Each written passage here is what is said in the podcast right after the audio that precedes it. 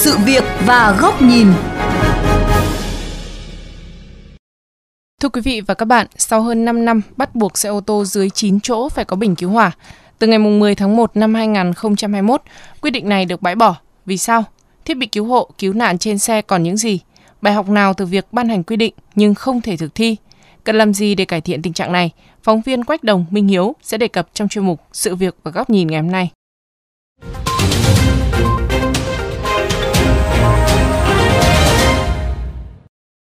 Thưa quý vị, là một lái xe lâu năm, anh Đỗ Ngọc ở Trung tâm Đào tạo lái xe VOV chia sẻ, việc quy định phải trang bị bình cứu hỏa trên xe ô tô dưới 9 chỗ ngồi là không cần thiết, bởi nếu điểm đặt bình cứu hỏa không phù hợp, có thể ảnh hưởng đến việc điều khiển chân ga, phanh và gây thương tích cho người ngồi trên xe khi chạy ở địa hình xấu. Hơn nữa vào mùa hè, khi xe để ngoài trời nắng, nhiệt độ trong xe cao, những chiếc bình chữa cháy trong xe không khác bom nổ chậm. Tôi nghĩ là cái xe 9 chỗ ít cháy đỏ hơn, trừ trường hợp mà xăng không bảo đảm. Hiện tượng cháy nổ hầu như là một quá tải, họ chờ những đồ dễ cháy nổ hoặc là họ độ thêm nhiều đấy, đèn đóm còi ghét đấy. Thế riêng cái xe con hãy để nguyên thiết kế của nó mình cần thiết kế như thế rồi. Chia sẻ của anh Đỗ Ngọc cũng là băn khoăn của nhiều tài xế khi buộc phải trang bị bình cứu hỏa trên xe dù không mấy tác dụng. Mình rất là lo ngại cái đấy. Cái bình ờ, cứu hỏa đấy nó rất là mỏng manh. Trời hè nóng đến 45 50 độ C mà để trong xe mà nó lổ một cái rất là nguy hiểm. Khi mà xe đã cháy, cái bình rất là nhỏ như thế thì không thể cứu được. Cái bình đấy lại em phải để sau xe.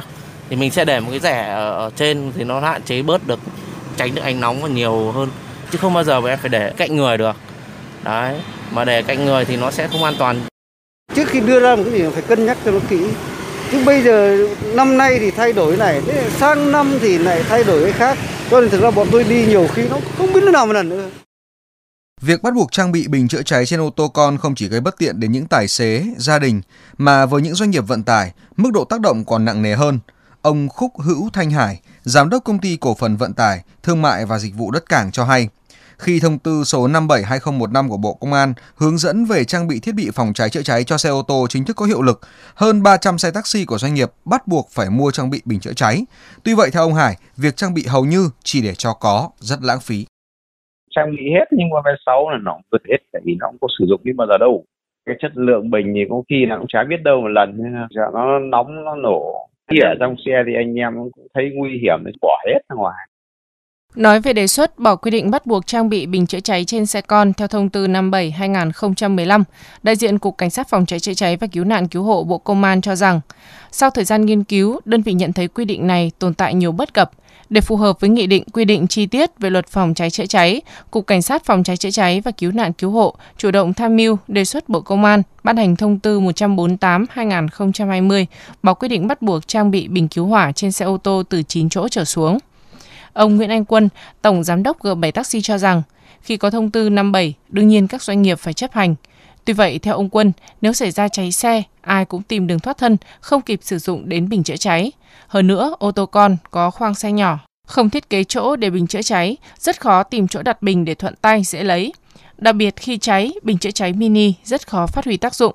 Do vậy, việc trang bị thiết bị cứu hộ, cứu nạn chỉ nên thực hiện theo khuyến cáo của nhà sản xuất phương tiện về phía doanh nghiệp thì rất mong muốn là làm sao các cái thông tư nghị định các cái chính sách nó phải có cái tầm nhìn nó phù hợp với thực tiễn cuộc sống để tránh cho việc luôn luôn thay đổi ảnh hưởng đến chi phí của doanh nghiệp ảnh hưởng đến tâm lý hoạt động của doanh nghiệp cũng như là cái định hướng điều hành quản lý của doanh nghiệp. Tiến sĩ Phạm Việt Cường, trường Đại học Y tế Công cộng cũng cho rằng về mặt công dụng, việc trang bị bình chữa cháy trên xe con không thực sự hiệu quả. Dẫn chứng kinh nghiệm ở một số nước, tiến sĩ Phạm Việt Cường cho rằng một số nước chỉ quy định bắt buộc đối với xe kinh doanh vận tải và bình chữa cháy phải đủ lớn. Đây cũng là bài học cho việc ban hành văn bản pháp luật nhưng không đi vào cuộc sống kinh nghiệm từ các quốc gia đã triển khai, mình cũng phải tìm hiểu kỹ về sự chấp nhận của cộng đồng tính hiệu quả của cái việc đấy thông qua các nghiên cứu hoặc là các bằng chứng khoa học chứ cũng không nên chỉ dựa vào cái việc mà mình yêu cầu từ cái luật này hoặc là mình thấy là nó cần thì mình đưa vào mà mình không có những cái đánh giá rộng khắp. Khi mình đưa ra thì thực sự là bị phản ứng và người ta sẽ nhìn thấy không có sự hiệu quả thì phải rút.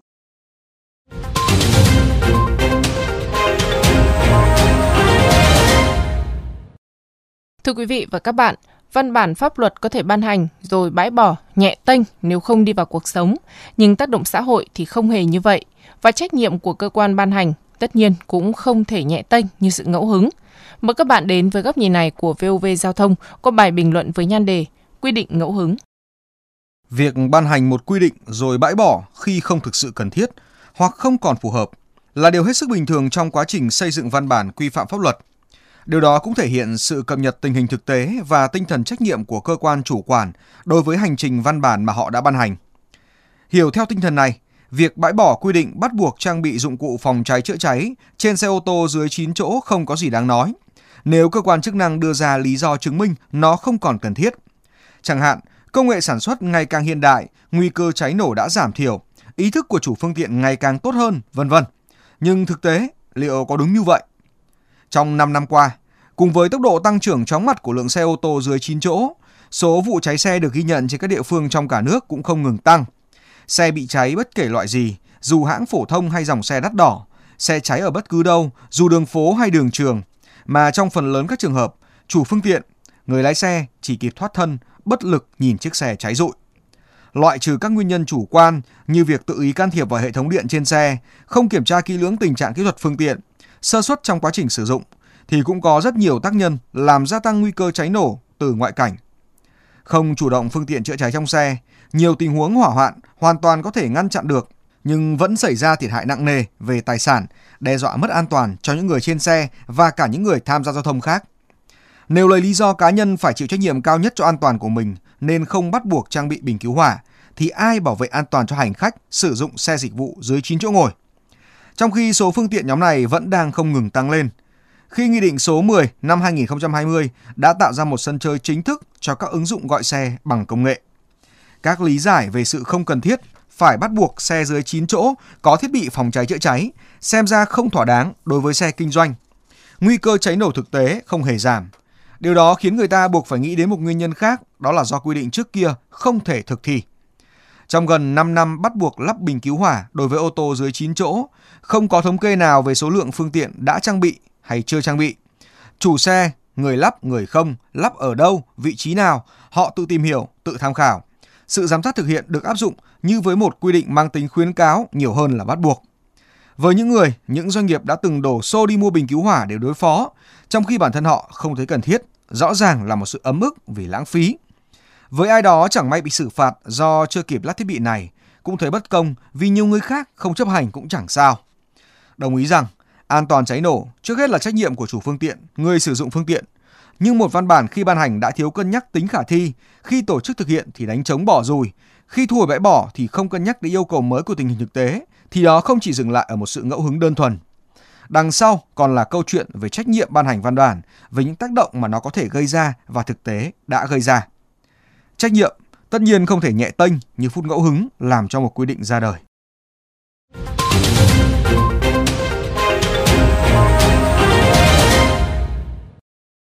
Đến đây, chuyên mục sự việc và góc nhìn với chủ đề Bỏ bình chữa cháy, bỏ chống thiết bị cứu nạn trên xe hơi cũng xin được khép lại. Quý vị và các bạn có thể xem lại nội dung này trên vovgiao thông.vn, nghe qua ứng dụng Spotify, Apple Podcast trên iOS hoặc Google Podcast trên hệ điều hành Android. Cảm ơn quý vị và các bạn đã chú ý theo dõi.